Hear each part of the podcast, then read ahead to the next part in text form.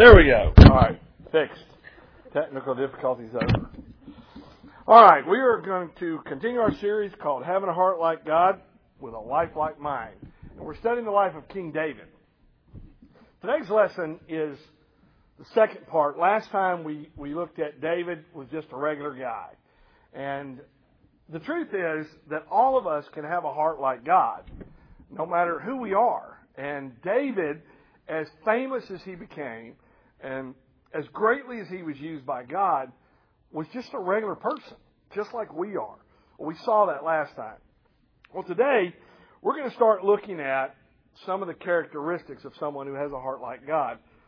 And I don't know that this is the most important, but it's got to be at the top of the list. It definitely is where we have to start because this is something that is not natural to most of us. And that is, we're going to look at David the servant today. So I want you to look at 1 Samuel 16 and verse number 14.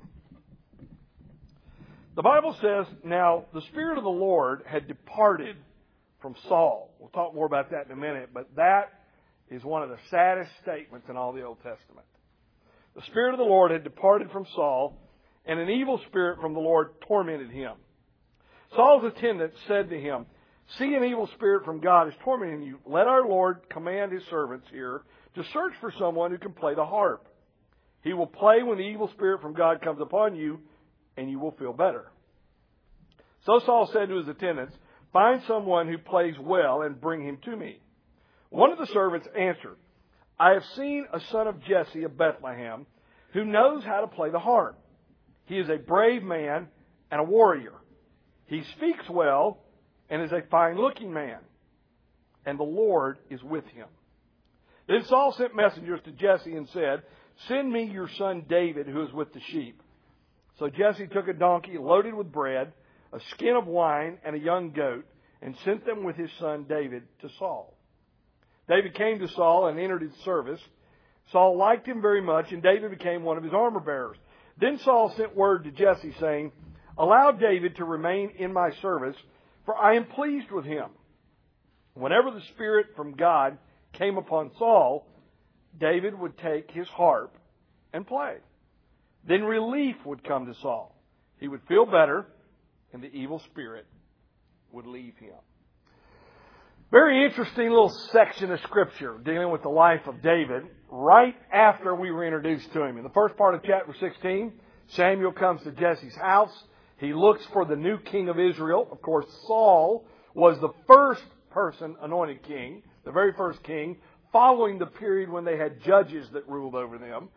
Saul was the first king. Saul disobeyed God. And it wasn't that he just disobeyed once. He disobeyed repeatedly the things that God told him to do. So God finally said, I need to find somebody that's got a heart like mine. And that's the person I'm going to make king. And so he came to Jesse's house, and of course he looked at all the brothers, and none of them God gave approval for till he got to David, the youngest. As a matter of fact, Samuel, when he got there, was preparing to have a feast, a worship time. And the Bible says that after he looked at all the sons of Jesse, he actually said, Do you have any more? And he said, Yeah, we have the youngest, David, but he's with the sheep. David was not even at the worship service. He was out taking care of the sheep because, according to his father and his other brothers, surely he can't be the one. So we saw last time, as we were introduced to David, David was just the regular person that God took and made something out of. And he can do the same thing with us. Now today we're going to talk about David being a servant. And I want us to look at a couple of things real quick. Number one, what does it mean to have a heart like God? Last week, um, one of the members of our class and I, we were having a conversation, and, and this question actually came up. You know, what does it really mean to have a heart like God? Does that mean I'm like God? Well, of course, we know that can't be true because none of us are like God. We're sinners. So our heart can't be exactly like God's. As a matter of fact, in the Davidic covenant, whenever God promised the, the line of the Messiah to come through David, what, day, what God told David through the prophet was that I will love you and care for you and preserve your line. However, I will punish you when you disobey me, but I will never stop loving you or withdraw myself from you like I did with Saul. So it doesn't mean to have a heart like God that we never sin. And it doesn't mean that when we sin, God does not punish us. For that's what he told David, the man after God's own heart. However, what it does mean is that God never stops loving us. So, in, if, it, if it's not that I'm just like God, then what does it mean? What does it mean to have a heart like God? Let's look at this real quick. There's a couple of things. Number one, the definition.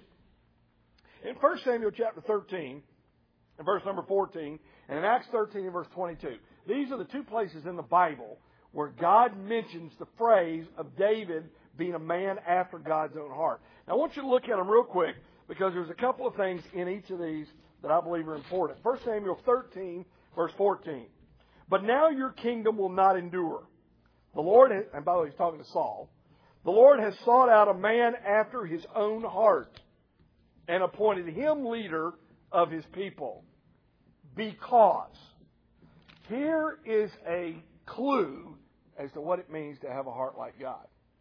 It's also the factor that made the difference between Saul and David. And here it is.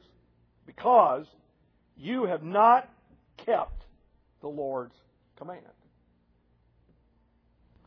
The biggest difference between David and Saul was God knew David would do what he told him to do, and Saul wouldn't. God told Saul what to do. Saul always wanted to do it his way. Saul didn't listen to God. Saul didn't take God seriously. God said, I want you to go into this community. I want you to destroy everything. Don't save anybody. Saul thought, well, you know, why don't I save the king and I'll save some of the best of the livestock and I'll bring it back under the excuse I'll offer it as a sacrifice to God. That's when God said, obedience is better than sacrifice. If I told you to do something, what I want you to do, God says, I just want you to obey me. Don't question me. Don't rewrite what I've asked you to do. Just do what I tell you to do. You don't have to understand it. Just obey it. In Acts chapter 13, the same thing. When God, the, the disciples were talking to the Jews about the Davidic line in Acts 13, and they said, God chose a man after his own heart, one who would do everything God told him to do. So, what is the key to having a heart like God? It's very simply this that inside the longing of my life is to do whatever God tells me to do. Doesn't mean I don't fail at that. Doesn't mean I don't sin. It doesn't mean that I obey God perfectly every time. It just means that in my heart, the desire of my heart is just to do whatever God tells me to do. Let me show you this. A couple of words. The Bible said David was a man after God's own heart. So I went in and I began digging into the, the Hebrew for the one, the passage in 1 Samuel and the Greek meanings in Acts chapter 13. And here basically is what these two words mean. The word heart literally refers to a person's inner being, their mind, or their will. In Philippians chapter 2 and verse 5, the Bible says, Let this mind be in you, which was also in Christ Jesus. The word mind there is the word that means mind, emotions, or will. So literally, the heart is the innermost part of my being. It's where everything I am and do in life comes from. The Bible says, out of the abundance of the heart, the mouth speaketh. As a man thinketh in his heart, so is he. Keep your heart, Proverbs 4, with all diligence, for out of it are the issues of life. What I am on the inside is who I really am. Now, there are a lot of people, including me sometimes, that I don't, on the outside, portray accurately what I'm really like on the inside. We like to call those people hypocrites. A hypocrite is not someone who goes to church and claims to be a Christian and sins. A hypocrite is somebody who goes to church and claims to be a Christian and sins and tries to make everybody think they don't.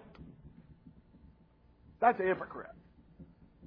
All Christians sin, don't we? I mean, we all do. The difference is in my heart. A person who, in their inner being, wants to obey and be like God when they sin and disobey God, and they realize it. The prodigal son, the Bible says, when he came to himself, when he realized what was going on, he was broken and went to his father. Sometimes it takes us a while before we realize it. I mean, we do it and it's okay for a while. We don't really realize what's going on. But once God points it out to us, the true believer, the one who is after God's own heart, that bothers him. And we're broken and we try and fix it. We want to do what's right. The second thing is the word after. A man after God's own heart. Well, that word just simply means having the same inclinations. In other words, if I am a man after God's own heart, then I am inclined or I have the same inclinations that God does. In other words, I like what He likes. I dislike what He dislikes. I love when He loves and who He loves. I stay away from the things He would stay away from. I try and treat people the way He would. Now, what is that? That's nothing more than living the Christian life following the example of Christ. That's all it is. Now, once again, do we do that perfectly? No, we don't. However, in my heart, that's what I want to do. That's the desire, the drive of my life. I want to be like Christ. So here's the key obedience. Philippians chapter 2, verses 5 through 11. Let this mind be in you, which was also in Christ Jesus, who being in the form of God thought it not robbery to be equal with God, but made himself of no reputation, took upon him the form of a servant, what we're talking about with David, and was made in the likeness of man. And being found in fashion as a man, he humbled himself and became obedient, even unto the death of the cross. There's a couple of things about being like Christ or having the heart of God in that passage that deals with being a servant. Number one, it takes humility. We're not going to be very good servants if we're proud. And believe me, if you live for God and we do what God tells us to do, there are going to be times we are going to be severely humbled. Number two, we have to be obedient. He humbled himself and became obedient. So when the Bible says in verse 5 of that passage, let this mind, attitude, or way of thinking be in you, which was in Christ, literally what Paul is saying is that I am to be humble and I am to be obedient because that was the attitude of Christ. So, what does it mean to have a heart like God? Well, it just simply means on the inside, I just want to do what God tells me to do. Now, I want you to notice the second thing real quick about this, and that's the decision. Wouldn't it be great if the moment we all got saved, everybody that got saved just immediately became what we call people on fire for God? Wouldn't it be great? You ever walked around and just looked at people just here at church?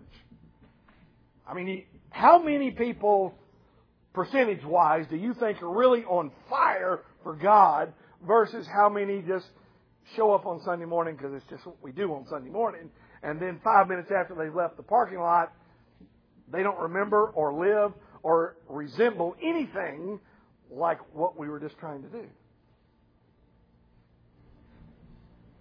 What do you think the percentage would be of people? Wouldn't it be great if that's just how everybody was? The truth is, we're not.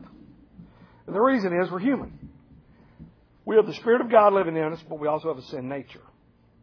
And according to the book of Galatians, those two battle for control of our life all the time. So we're constantly in a war. We're in a war with ourselves to do what is right. We don't always win that war. As a matter of fact, a lot of times, especially as young Christians, we lose more than we win. So let's take a look at a few things. First of all, I want you to notice that in order for me to have a heart like God, it is an actual decision, a volitional decision I make of my own will.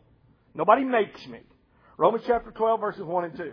Paul said, I beseech you, therefore, brethren, by the mercies of God, that you present your body as a living sacrifice, holy, acceptable unto God, which is your reasonable service.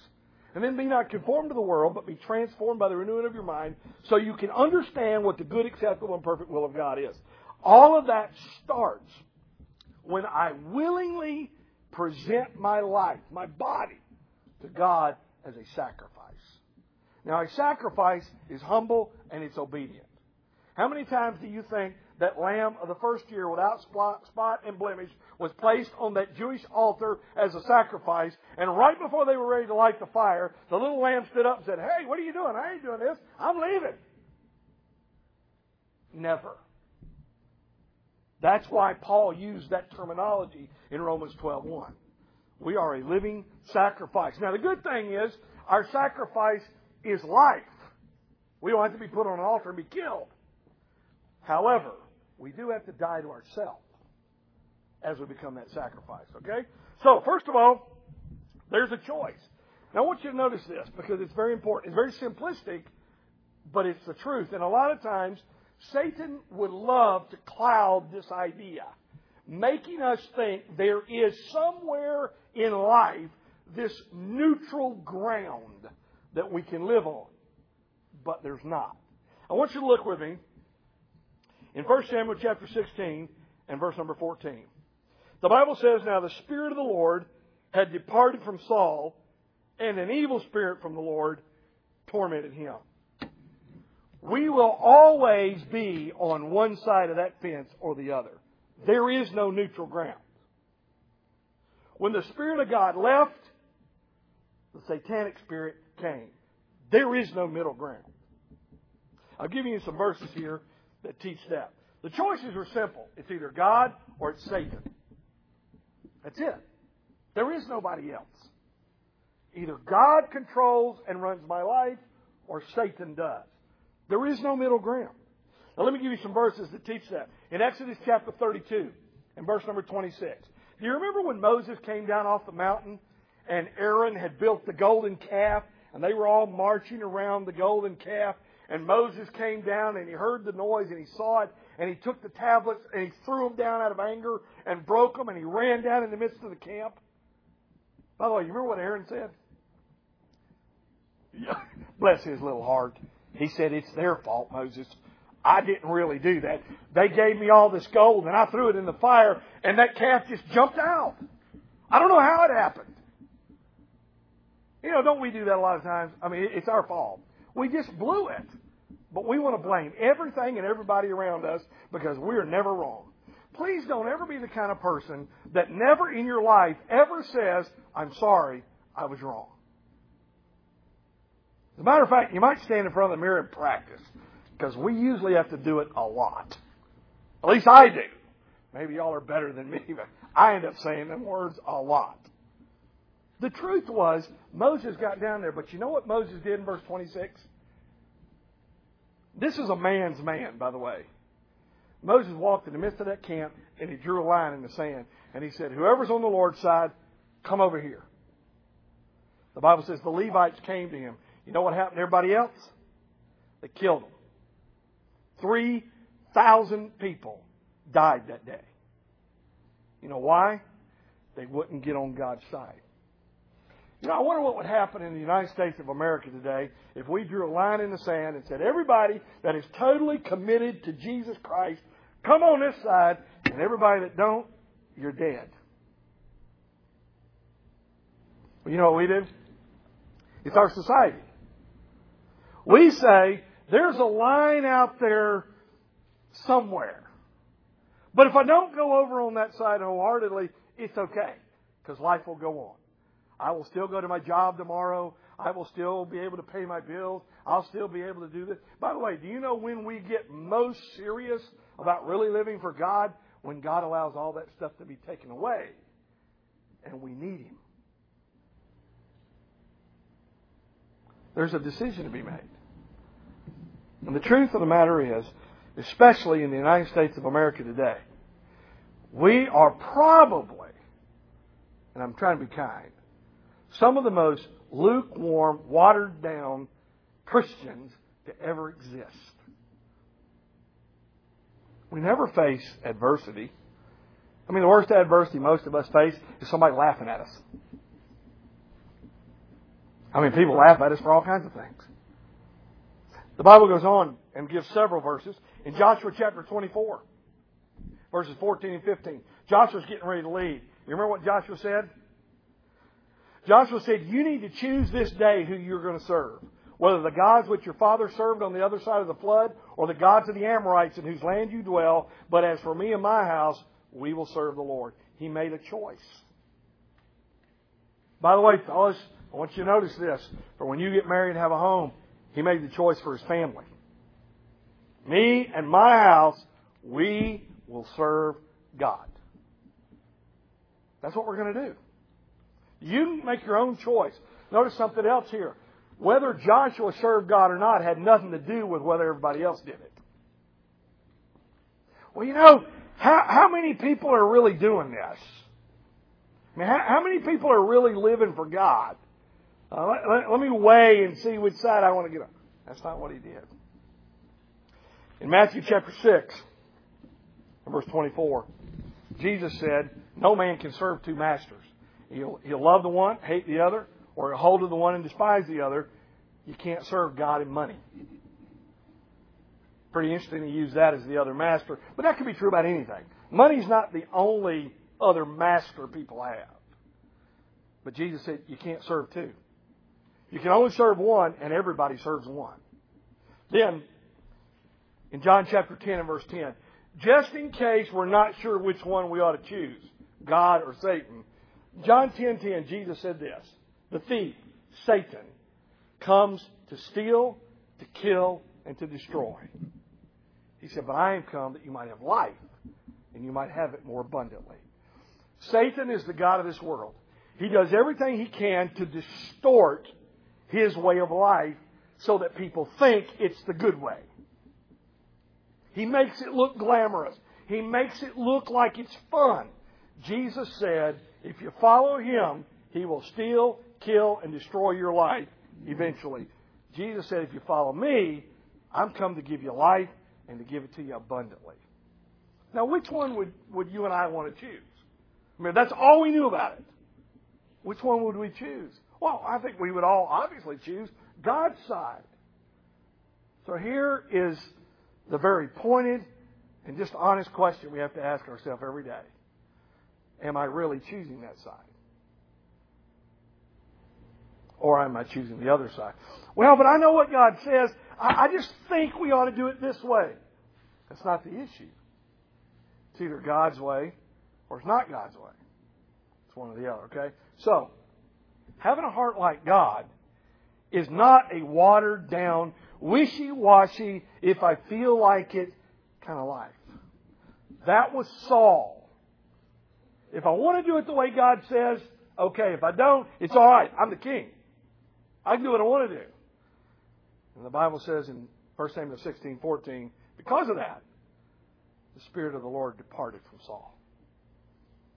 Now, if we're born again, the Spirit of God in the New Testament does not ever depart from us.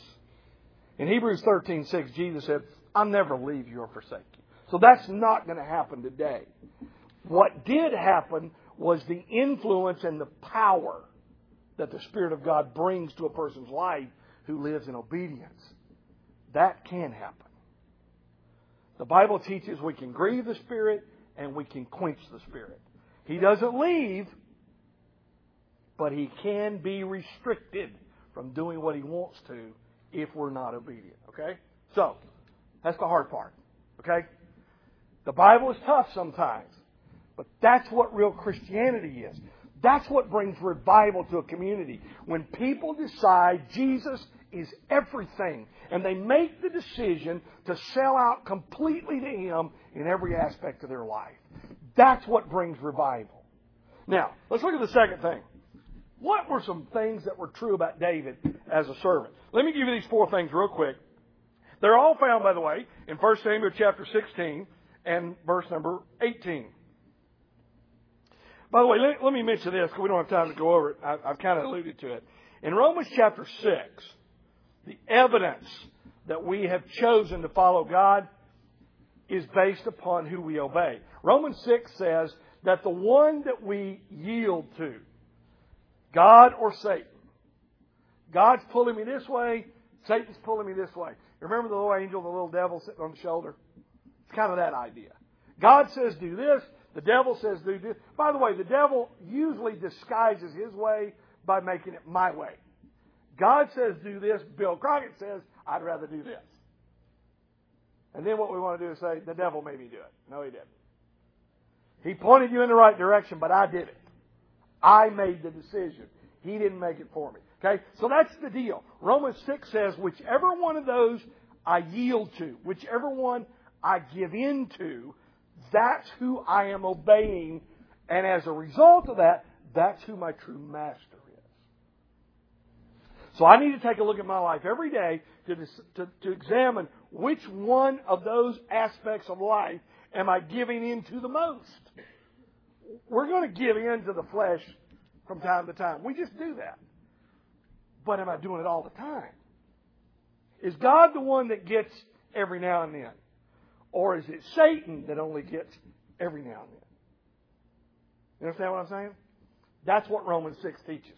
We don't have time to go through that. All right, what are the four characteristics of David as a servant? Here they are. Number one, verse 18, chapter 16. One of the servants answered, I've seen a son of Jesse of Bethlehem who knows how to play the harp. Number one is craft. David was a great servant. You know why? Because he just served using what abilities God gave him. Now, David played the harp. And according to the scripture, he evidently was really, really good at it. Remember, Saul is the king of all of Israel. I mean, he's got the whole kingdom to pick somebody to come play a harp. His servant said, if you'll find somebody who can play a harp and let him play when you're discouraged and depressed, that evil spirit, that's what that means. He was discouraged and depressed. If you'll have somebody play a harp when you get that way, it'll make you feel better. And that depression will leave. We don't have time to talk about it, but that is only the beginning of what the Scripture teaches about the power of music in an individual's life to affect their soul and their heart. So, he's got the whole kingdom to pick somebody to play the harp. Wouldn't you think? When he sent his servants out to find somebody, wouldn't you think that they would have found the best harpist in all of Israel? I mean, they are going to be playing for the king. So, what does that tell me about David?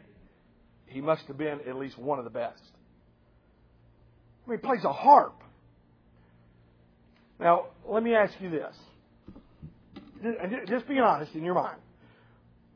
If I told you my passion, my longing in life, my greatest extracurricular activity is to play the harp, what would you think about me?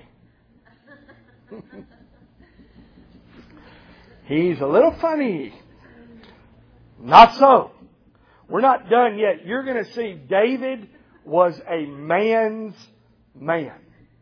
Next week we're going to go through chapter 17 and talk about facing our giants. You're going to see of all the warriors in Israel, only the harpist could kill the giant. So what's the deal here? I mean, how does this help me? All right, what skills and abilities has God given you? Remember when we went through our spiritual gift series? Whatever your gifts and abilities are, that's where God wants you to serve. Not where you don't have any gifts or abilities. So the question would be, am I serving God in the area where I'm gifted or where my abilities are? And by the way, if you're not, you're going to be miserable until you do. Okay? Second thing, true about David. Also found in verse number 18. We found this guy knows how to play the harp. Look at number two, his character. He's a brave man and a warrior. The word brave is the word that means courage. The word warrior is the Hebrew word that gives the idea of strength. As a matter of fact, and, and we'll look down in just a second, we won't spend a lot of time, on it. the Bible also says he was a fine looking man. By the way, that doesn't mean he was handsome. That means his physique was physically fit. He wasn't a wimp. Remember, he's the one that slung a stone and killed a giant. He was physically fit.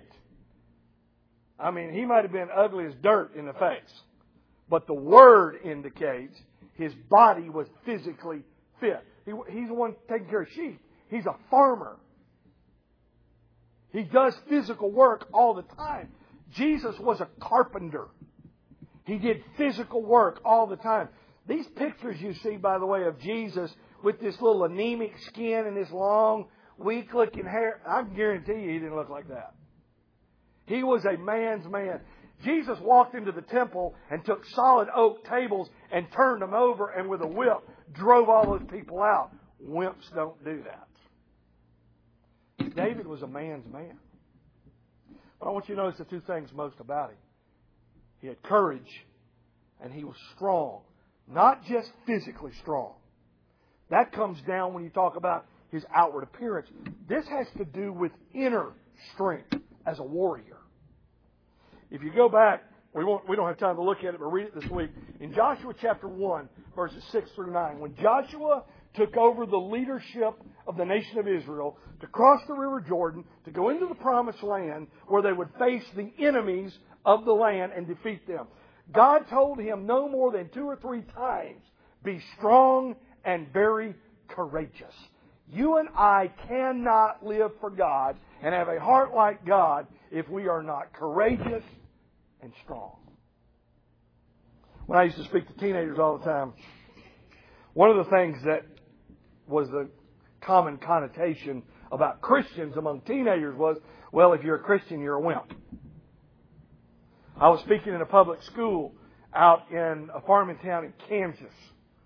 This particular public school that year had won the 4A state football championship. I gave my testimony and shared with them that living for Christ takes more courage and more guts than living and doing what everybody else does. We had over 20 kids off that football team respond at a public school assembly and trust Christ. You know what two or three of them told me after it was over? Well, we thought to be a Christian you had to be a wimp, and we're football players. I said, the greatest man's man that ever walked the earth was Jesus Christ. Do you think a weak, anemic person could withstand the pain and punishment that Jesus went through the week of his passion? Do you think a weak, anemic person would have lasted as long as he did on that Roman cross? And my friend, to be a real Christian and have a heart like God, we've got to be courageous and you've got to be strong. We can't cave every time somebody goes against us or laughs at us or tempts us to do wrong.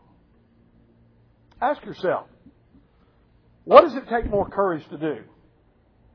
In the midst of a whole group of people in a restaurant where everybody's drinking and partying, to grab a beer and join the party, or to say no and sit down and bow your head and pray for your food while everybody else is partying? What do you think takes more courage? You got to have courage to be a Christian. You got to have courage to have a heart like God. The third thing, and that's his charisma. This is interesting. I already told you what he was a fine looking guy. Now I personally, oh, though the Bible didn't tell us, I personally think he was a really good looking guy. I don't think he was ugly. But the word means he was physically fit. So I mean he, he was a macho kind of guy. But I want you to notice the other thing. The Bible says here, he speaks well. By the way, that doesn't mean he's a great orator. The word there literally means he is intelligent. He's wise. He's prudent. This is not some kid that just fell off of a turnip truck. This guy is smart. He has wisdom beyond his years. You remember, and we'll look, see it next week. Do you remember what he said to the armies of Israel when they were facing Goliath? He sounded like the king. And we'll look at it next week. That's what the word means. He was smart, full of wisdom. And then the last thing is confidence. And I want you to see this because of all the characteristics of David as a servant, this is the most important. The Bible says, the latter part of the verse, and the Lord is with him. These servants are describing David and what kind of he's good with a harp, he's brave, he's a warrior, He's intelligent. He's a good looking guy. But most importantly, the Lord is with him. He has the power of God on his life. Remember what happened last time when Samuel anointed David king? the Bible says the Spirit of the Lord came upon David from that day forward. You know what makes you and I effective as servants of God? Is that the Spirit of God has His hand on us. He is using us because we are obedient. That's when things start happening that you can't explain. That's what's most important. Now, is that only reserved for everybody that's perfect? Of course not. If it was, nobody'd ever have it. Does it mean that if I sin and do wrong, that God's not going to bless me and help me? Of course not. How many times has God blessed and helped us when we know we didn't deserve it? We didn't even ask for it. He does that because He loves us. Let me share this with you, and uh, we're going to close.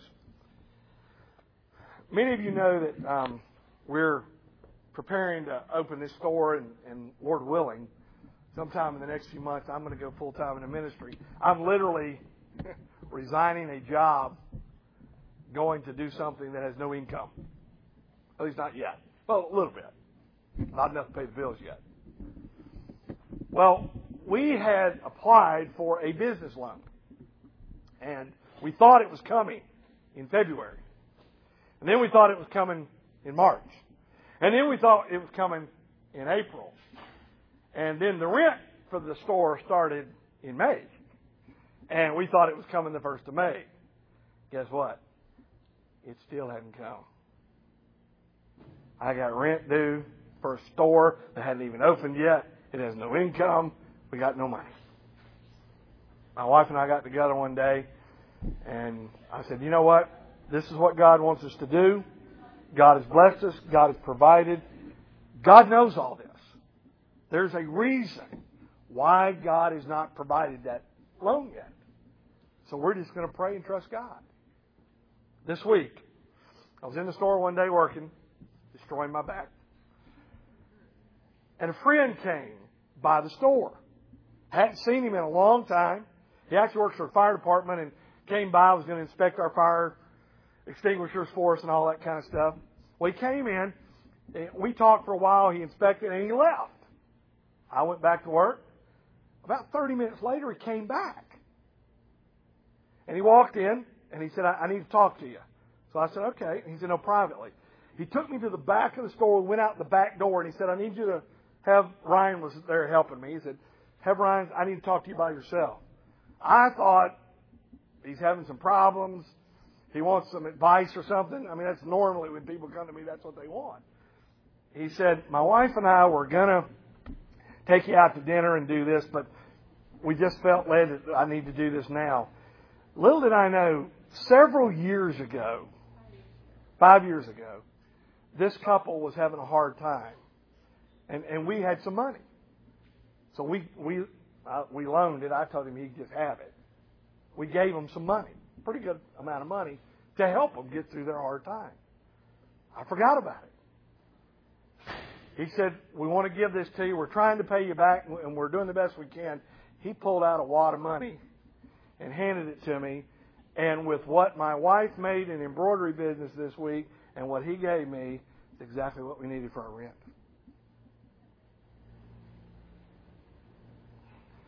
That's what the Bible means when it says, and the Lord is with him. And you know what? He's with every one of us. Every one of us can have every one of these things. You know why? That's how we can have a heart like God with a life like ours. David was like us. So let me encourage you being a Christian is not easy. It's the best, but it's not easy. But be strong. Don't be a wimp, and don't be ashamed to be a child of God. And be a person that has a heart like God. And I promise you, God wants to give us abundant life. It's the best life we could ever live. Satan just wants to ruin us. Don't listen to him. Okay?